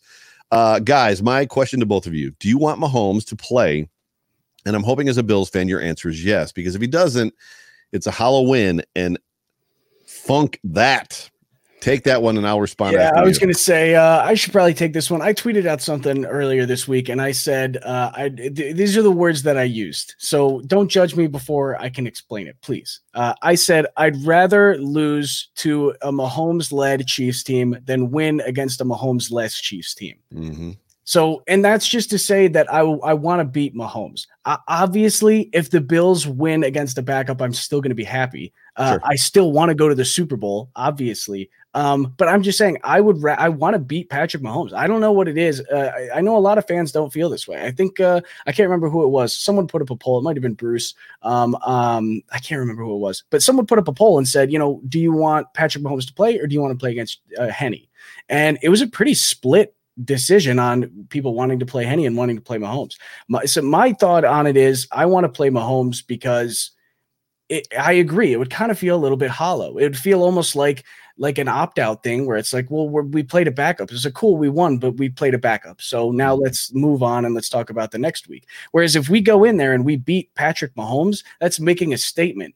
Um, and it's not even so much about the narrative uh, in the national media. I don't I don't really care about the narrative as much. It's it's more just about I want the I want the Bills to whip out their manscaped balls and show the world how big they are. And it, you do that by beating Patrick Mahomes. So, you know, I, I, just that that that's what it is to me. Um, I just think it would mean a lot more. It would be more exciting, and I would feel more confident going into the Super Bowl if we were to beat Patrick Mahomes. No, and I agree. I mean, there's there's always the I just want to win side of you. I just want to win. And it's like give me the easiest path to win. But there's something to be said for if you want to be the man, you got to beat the man. And there's something to be said for, you know, this team doing what it does. The question is this can our defense stop Pat Mahomes? Or or or can the, the, the Chiefs defense, are they going to be in a position when you think about this matchup, how do I want to say it? When you think about this matchup, I want to say it right. This matchup is about can the Chiefs def- can the Chiefs offense put up the points that they need against our defense to keep up with the damage that our offense is going to do against their defense. Is that right? Did I did I frame that right? Like when you take this apples for apples, you know, defense wins championships. I don't know if I believe that anymore. I've seen too much of the greatest show on turf. I've seen too much of, you know, as much as the you know Tom Brady was Tom Brady and they always had a decent defense. Sometimes I wonder how much of their defense was aided by how good their offense was you know, I believe that a team, we're, we're also learning right now that teams can win without a run game. And we've seen that in the past as well. I think that if, if Chiefs, if Chief fans are going to be concerned, if they're going to be scared, if they're going to be fearful, if they're going to be worried or nervous, it's not about their their offense in the sense of or their team against our team holistically. To me, it's they're going to score points. The question is, how many points are they going to score against our defense, which is one of the top defenses left of the four teams. Mm-hmm. And are they going to be able to keep up with the amount of points that our offense is going to put on their defense? Because their defense is not great, right? Mm. And for me, it all everything lies in game planning at this point.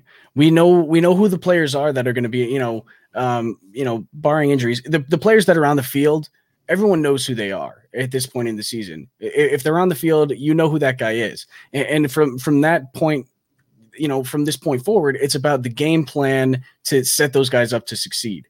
Um, and Uh, we saw last time these two teams played, the Bills rolled out rolled out a game plan to stop Patrick Mahomes and stop Tyreek Hill, and they did. That's exactly what they did. They stopped Patrick Mahomes and they stopped Tyreek Hill. Patrick Mahomes, I think, had maybe 215. Tyreek Hill had, I think, three catches for what, 30 yards, maybe. We shouldn't even uh, play the game because we only scored 10 points last time. So there's no way we'll ever score more than 10 points in this right. game. We only scored 10 points against the best defense in the wind, who's got three solid corners. I mean, no, yeah. no, I think he's talking about the Chiefs game.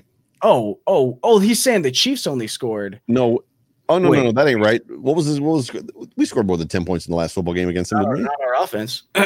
our offense only scored ten points. The against the Chiefs. Oh no! Wait, against the Chiefs? I'm, i thought he was talking about the Ravens. Oh, maybe he's talking about the Ravens. Okay, yeah, go ahead. Never mind. Never mind. Only scored 10 points against them. Gotcha, um, gotcha, gotcha.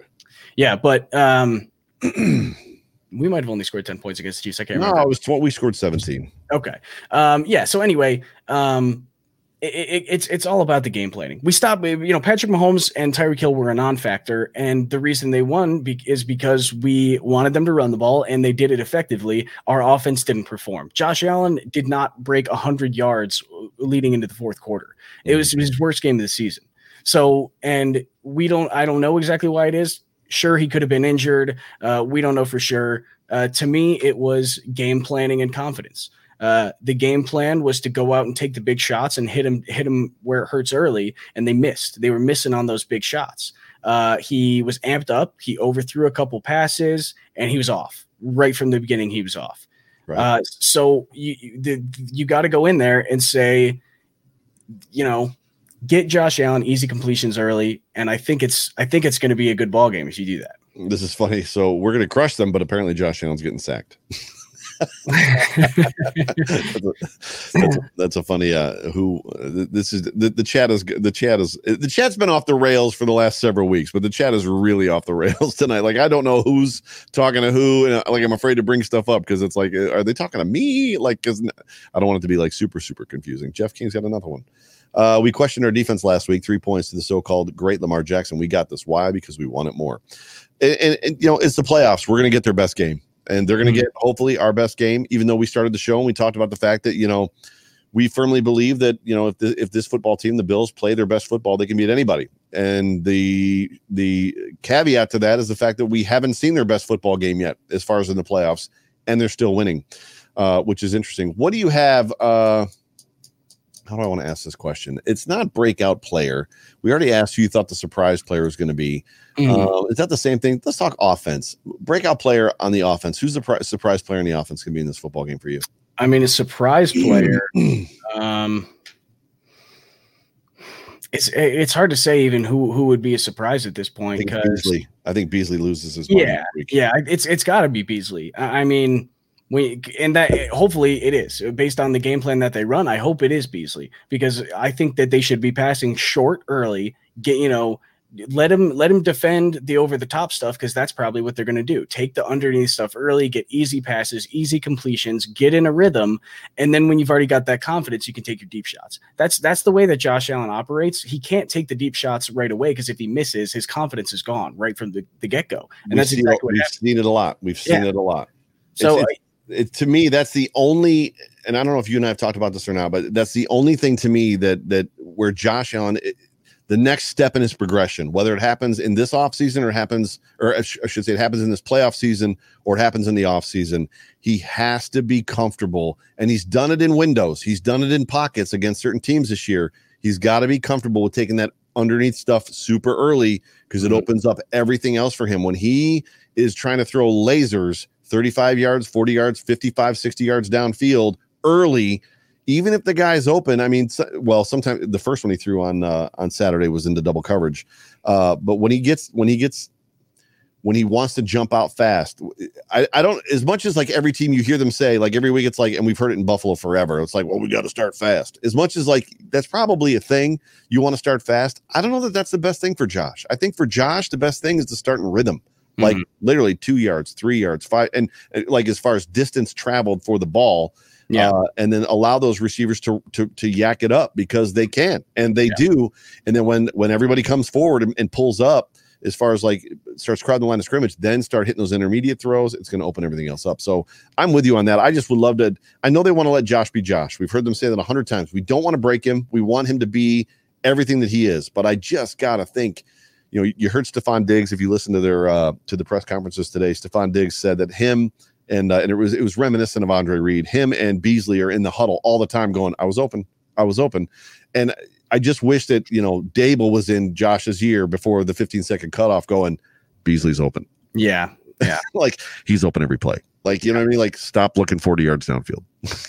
but, yeah, and he, I, I don't know why he's why he does that. Why he wants to take those deep shots early. Um, I hope they go in, and I hope Daboll drills it into his head. Take the the, the easy stuff early. Get your completions because he started, I think, 0 for five. Uh, it might have been against the Chiefs the last time, and yeah. that just it wasn't it. Um, yeah. you know, he had what well, you know, he threw a, a, okay pass to Brown and it got dropped.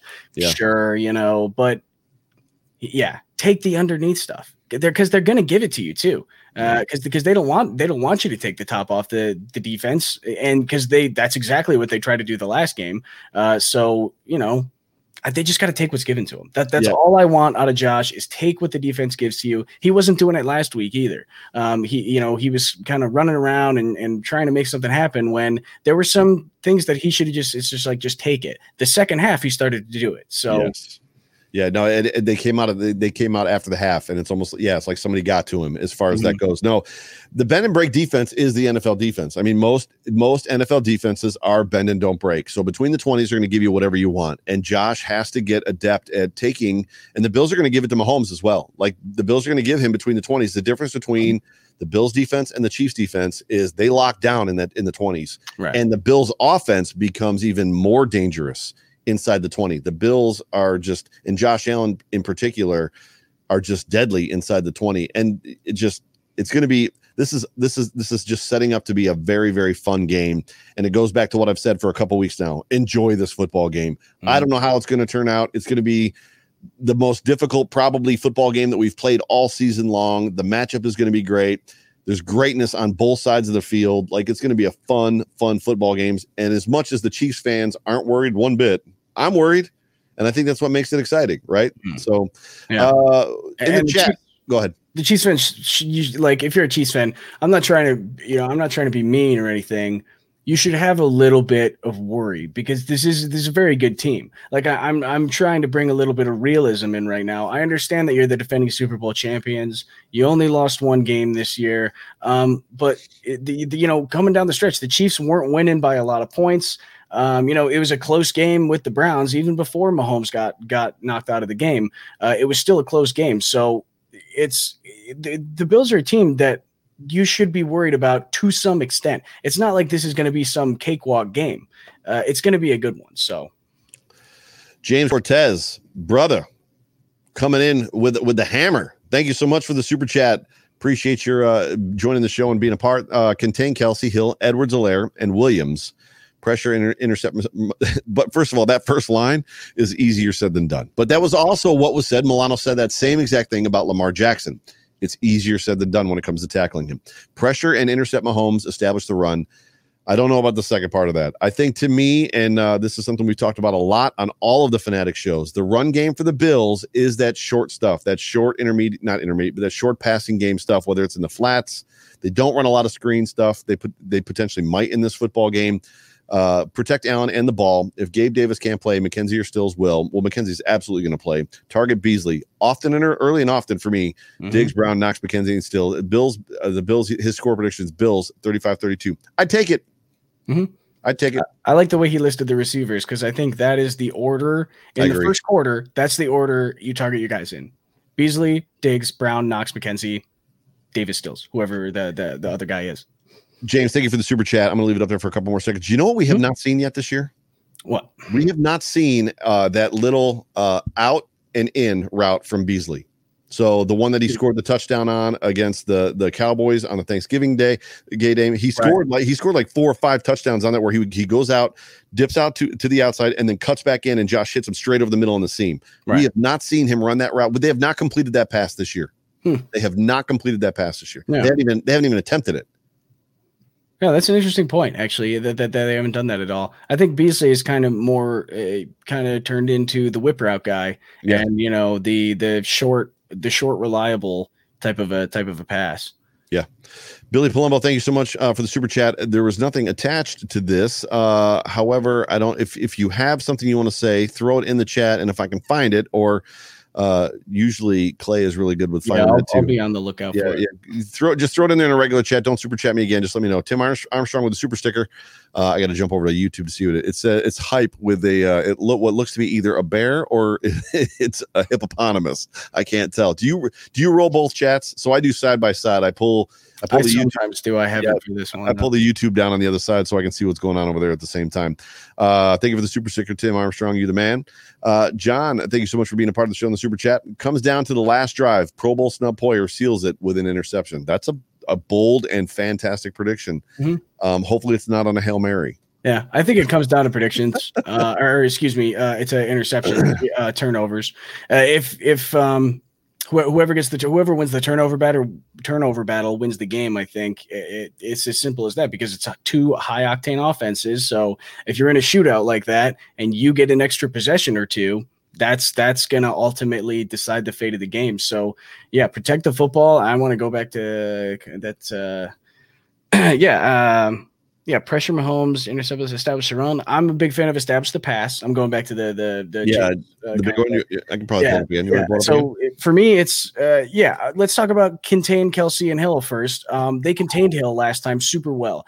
Um, the the way that they did that, they they came out playing a really solid zone defense. Uh, they were they were rolling over and covering really well. Mahomes uh, was almost always looking at Hill, and he was almost never open. Um, you know, if that was his first read, so they did a really good job running that zone. They almost always had a safety that was 20 yards off the line of scrimmage before the snap. So mm-hmm. that's just what you have to do with Tyreek Hill when Pat Mahomes is the quarterback. Uh, they can they can get you deep like that. So you got to send a guy way way back there, and it almost takes a guy out of the play. That's why you're asking them to run the ball, which is why you can't. In theory, stop Kelce Hill, Edwards Helaire, and Williams. It's almost impossible to do. You have to let one of them get the yards. Yep. And so, in my opinion, I'd rather it be the running backs again. Let the running backs run.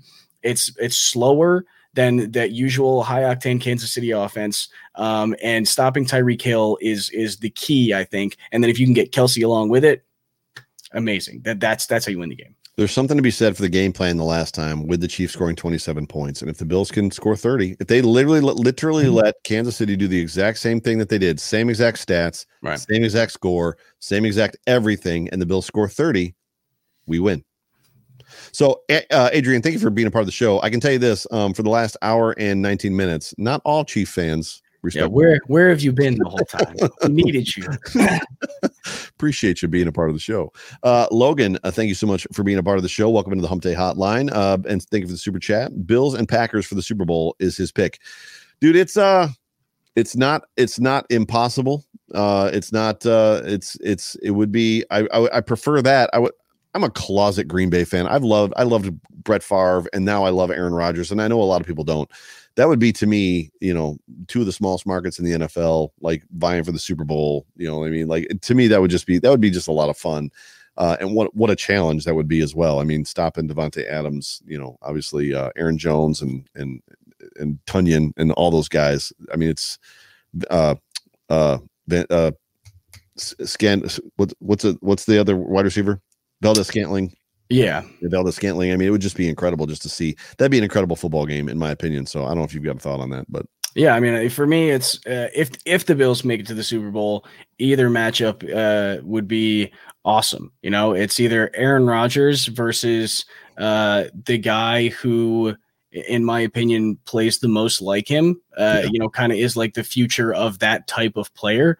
Um, and then Brady is the guy who owned this franchise for 20 years. So, you know, either way, you're you're you're dethroning, you have the chance to dethrone that guy that dominated you for so long, or mm-hmm. it's uh, a passing of the torch uh, from from one quarterback with that play style to the next. Yeah, for sure. Eric, thank you so much for the super chat. You've been super active tonight. We appreciate it. Welcome once again into the Hump Day Hotline. Uh, Bill's coaching team has championship game experience with Mc, uh, McDermott, Daboll, and Frazier, 14 total. Uh, question marks. So the Bills have that needed experience. It's funny because what doesn't get talked about often, um, I did talk about it in for the last Patriots game. Uh, the Bills do a very good job. Brandon Beane does a very good job of going out and finding players that aren't afraid of the big stage or have been a part of it. So even like Diggs, and the, and the comment that I made about Diggs with the Patriots game is like he comes in here with no experience of like – you know they own us. They always own us. For diggs it was like what it's the patriots like we're just going to play right? And like mm-hmm. for, whereas for buffalo for years and years and years you get told you know if you're a bills player coming in whether you're drafted or you know no, it's like no the patriots they just own us all the time. And diggs just doesn't have that attitude. And there's a lot of guys and it comes from the coaching staff as well. They just they have the experience. It'll be I don't remember which one was talking about. It might have been Diggs was talking about today, just the preparation and how it's different. And and he said it absolutely is different. He said it's definitely different, but the coaches do a good job of keeping them kind of level and grounded. I'm paraphrasing, uh, and making sure that they're staying, you know, on point with what they need to be staying on point with. But uh, any thoughts about the just the coaching ability as far as experience? Uh, I think the coaching matchup this weekend is one of the more interesting ones. You know, it's Sean McDermott, a defensive minded coach, and his former head coach that he used to coach for, who, awesome. who was the, the offensive coach. I just think that's really cool. And who's who's going to come out on top? I I think, in my opinion, Sean McDermott won the last matchup as far as uh, a, a scheming um, perspective. He said run the ball, and they did. Uh, and I, I think the defense got exactly what they wanted out of that game. And the offense, you know, like I said, the offense fell short. So it's it's on Daboll now to um to to catch up. Do you think that? uh Do you think there was so as much so as much as you say that? And we got a couple super ch- super chats uh, backing up here. Um, so remember the Titans. I'm sure that you've seen Remember the Titans. Yes. Mm-hmm. Yep. Um, there was the scene in, in Remember the Titans where uh, Coach uh, uh, what's the what's what was uh, Denzel Washington's character's name? Oh, uh, Coach Boone, Coach Boone says to Coach Yoast, um, and he basically says, "Hey, I, you know, I've got some some plays, some trick plays that I've drawn up." And then Coach Yoast says, "Well, the only time that we would need trick plays or against Ed Henry, so the only time that we would see Ed Henry is in the state championship." And he was like, "Right," and that was early. I almost wonder if like if that game, that football game against the Chief Chiefs, as much as McDermott has come on, come out now and said that they got out coached in that football game, that was his quote. We got out coached and we got out executed. I almost wonder if there was a little bit of gamesmanship and kind of just seeing what the Chiefs were going to do with the expectation that we might see you guys again in the playoffs mm-hmm. and just kind of see where that takes us, or where the chips might, you know, get you know a little bit of intel, a little bit of film. So yeah, I mean, I don't Mm-hmm. know if Sean McDermott's not the kind of guy where he's ever going to go and being like, "Yeah, we might lose this game. I'm just going to do this." Um, you know, I think he was going in. I think he was going in with the intention to win, but I do think that it was definitely um, kind of a we're gonna we're gonna throw something different at you, right, and we're we're gonna see what you do about it. And I and I think that's exactly what they did because we I don't think we've ever seen you know for the rest of the season the, the Chiefs don't usually uh, you know keep Patrick Mahomes to 200 yards and and let the Right. running backs do all the work. It's not usually how they operate. yeah, for sure. And Mahomes after that football game even said we could have passed if we wanted to. We just chose not to because the run lanes were so huge. They were giving us the run, yeah. so we just went with it. So yeah, I I would disagree when I watched the film. I would say they couldn't have they couldn't have passed as maybe as well as he made it is making it seem. Um because the they were their guys were covered a lot of the time. Yeah. They- I think the Bills defense did fantastic uh, covering up the pass game. So this is going to come down to people making one on one on solo tackles. They're it's, this game's going to come down to making solo tackles. Willem, uh, Willem, uh, thanks so much for being a part of the show. KC fans never bother to analyze, but their D sucks. I can't speak to that. I don't know KC fans that well. So, but I don't know their I don't know their D that well. but their, their their defense isn't uh, isn't the best defense, and they're probably the worst defense in the playoffs right now of the four teams that are left. John. Demarchi, thank you for the super chat. 51 year old Bills fan, 46 years, 700 games watched in uh watched Josh beat the beat Rivers, Lamar, Mahomes, Brady, Rodgers also okay. Uh, would be the greatest run for a Bills fan ever. Yes, if he beat yes, if he beats all those players, Josh is the face of the league. They were saying that on Good Morning Football this morning. Mhm. Uh, JH55, uh, just so Jerry Hughes and Poyer will make it so. Um, he's got a comment there, so I don't know if there was more that came after that or not. Um, they were actually saying on Good Morning Football this morning that if if Josh Allen goes in and he like takes the hard road and he beats Patrick Mahomes and then he beats uh, Aaron Rodgers in the Super Bowl, that he legit is the face of the NFL next year. Yeah, and I mean he he's already been on the hard road. The Bills have had one of the hardest schedules this so you know, like so far this season. Uh, you know, we can we can already knock down some pillars of who he's beat so far. You know, he's he's also gone toe to toe with Russell Wilson and and showed that he was the better quarterback on that day. Uh, so. Uh, he, he can, I think he can go head to head against anybody. He can go toe to toe with the best defenses. Um, uh, yeah, I mean, yeah. Other than I mean, have we really even seen them play any quarterbacks that are at an elite level other than other than Russell Wilson? I feel like not that many, at least. No, the defense has done a pretty good job. So, ladies and gentlemen, you were watching the Hump Day Hotline on the Buffalo Fanatics Multicast Network. We're getting ready to close this thing down. We got about four, three, four minutes left. Let's do game prediction as far as uh, score predictions for this football game. So, ladies and gentlemen, uh, if you've got a score prediction, uh, I'm going to let Clay go first, and then I'm going to be popping up your guys' score prediction. There's uh, there's 547 people watching us, which is insane to me. It's I'm going to be honest with everybody and you, Clay, and I, I I don't get sappy, but I get a little mushy at times. The fact that you guys like tune into this thing for an hour and a half and listen to Clay and I ramble on, like, is I don't even know what the words are. Like, it's it. You can't describe it, right? Like, how do you? I mean, thank you is thank you Yeah. enough? I, Like- I don't know. It's uh, it's crazy. I never I, last year I was just watching football. So Right, right. right i was doing a podcast because i didn't feel like the radio station in town eh, like shared my same opinions on things so i was like well i'm gonna do my i'm gonna talk about it myself and that's what i started doing so uh game prediction and tell me why you're you've ended up with the score that you that you're that you're landing on Right. So I, I've said it before. Uh, if the Bills play their best football, they can beat anyone. So Mhm. um, obviously, because I'm a Bills fan, I'm going to pick the Bills to win if I truly believe that that statement's true. So for me, uh, I'm going to say if Patrick Mahomes is playing uh, 34 to 31 Bills, it could be even closer than that. It could be a one point game. wow Um, but I think I think it's going to be close. I think it's going to be the shootout that we deserved in Week Six. Um, uh, I think it's actually going to happen this time. And um, if Patrick if uh, Patrick Mahomes doesn't play, I think it's going to be 34-17. I don't think we're going to struggle with Chad Henne. Gotcha. Uh, so before I give mine, here's the quick question. Uh, oh, so Brian Bauer's going to throw uh, his his prediction into the uh, Bills Mafia Time to Shine. So for those of you that don't know, the Overreaction uh, Sports Podcast, I do a pregame show every week, and uh, I ask for you guys to take your phone and turn on your voice recorder and record your hot take into your phone and then email it to me at overreactionsports at gmail.com. And uh, Brian Bowers gets his in every single week. Before I get to my prediction, I've already told my daughter, my 14 year old daughter, who is madly in love with the Buffalo Bills, and she's a great football fan and and and loves this team and loves Josh Allen. Uh, I'd love to know in the chat and from you as well. Win or lose, are you headed to the airport after the football game? Win or lose? Yeah, I don't know. Uh, Yeah. I mean, like if if I'm going to the airport, if I decide to go in general, uh, then yeah, I would I would be there, win or lose. Doesn't matter. The, Yeah. the, the after the run they had this season, absolutely. Win or, win or lose, Bills Mafia in the comments section. You guys going to the airport after this football game? Uh, Ryan Se- Sailback, thank you for the super check. Like I said earlier, two scores: Buffalo 37-27 or 38-27. Buffalo one TD run back for uh, run back for and a kick one TD run We back haven't one. TD. So that's so that is that a defensive touchdown and a special teams like in the Dolphins game, or is that just one? And that's something we haven't even talked about is the fact that we are on this defensive like defensive special team scoring kick, much like the Dolphins were through the middle of the season when Tua came into play. Like the the the the freaking defense is like they're bringing it. They're bringing points. Um, so yeah, so uh, Leo Phillips says, I wish I could. Uh, Billy Palumbo says 28 20 Bills. Thank you, sir. Uh, win, I'm headed there 31 to 20. If anybody goes, I'm just letting you guys know that my, my daughter and I will be there. So yeah, CJ Stein says yes. So my prediction for this football game 100% says Grady going to the, going to the, going to the airport. Uh, this is tough for me because I like to be a realist. Um, and I'm not Adam Nanini, so I'm not exactly going to pick against the Bills. Although I hope he does because he's picked against the Bills in the pregame for the last, I think, how whatever the streak is that we're on, he's picked against them every time, and they've Yep. and the Bills have won. Yeah. Uh, so for me, it literally comes down to I think Mahomes is going to score points. I think they're going to score in that upper echelon of 20, high 20s. Um, because they're going to do what they do and they're going to, and they do what they do well. The question is, is can their defense stop this Bills team?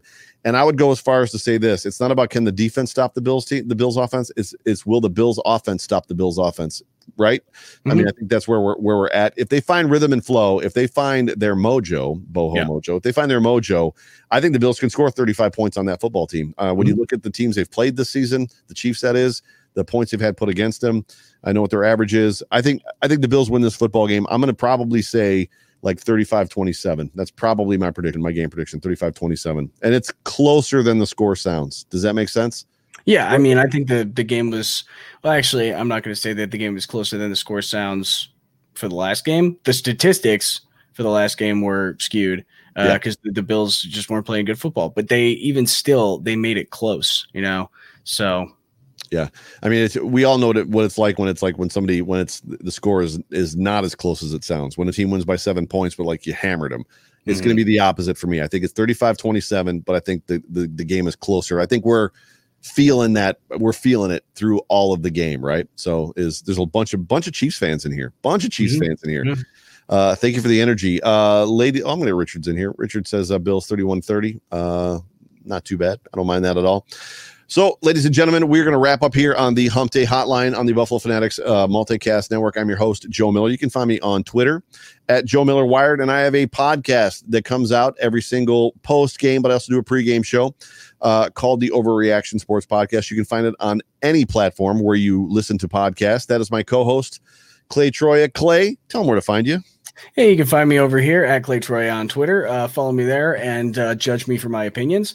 Um, and then you can also find me anywhere you can find a podcast. I hope the I host the Bills counter or excuse me the Buffalo Counterpoint podcast, um, where uh, I always talk about the uh, the other team and try to give perspective um, about that other team. Usually, I like to bring someone in from uh, an oppo- the opposing team's podcast, you know, a fan, something like that. Haven't been able to do it the past couple of weeks because of the short notice. It's been Yeah. tough, but um, you know, hopefully, you know, if we, if we do get to the next game, uh, if we do, I got two weeks, so uh, you know, Nice. hopefully, hopefully able to find someone in that case. But uh, yeah, check me out there as well. Closing thoughts? Um, it's going to be close no matter what. If Patrick Mahomes is in the game, it's going to be close. I, I do think it's going to be the shootout that we deserved in Week Six. I, I don't think it's going to be anything I like that so. low scoring thing, um, because it's the playoffs. Everyone's everyone's ramped up. I think Josh um, is is a little more settled now. He's going to be seeing his guys way more open than he did last week. Yep, yep. Um, so uh, I think it's going to be a shootout, and whoever gets the ball last or whoever gets the turnovers, that team's going to win.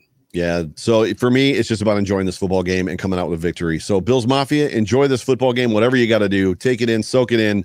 It's been an amazing season, and let's hope for a continuation. And let's hope for another episode or two, actually, of the Hump Day Hotline with myself, Joe Miller, and Clay Troya.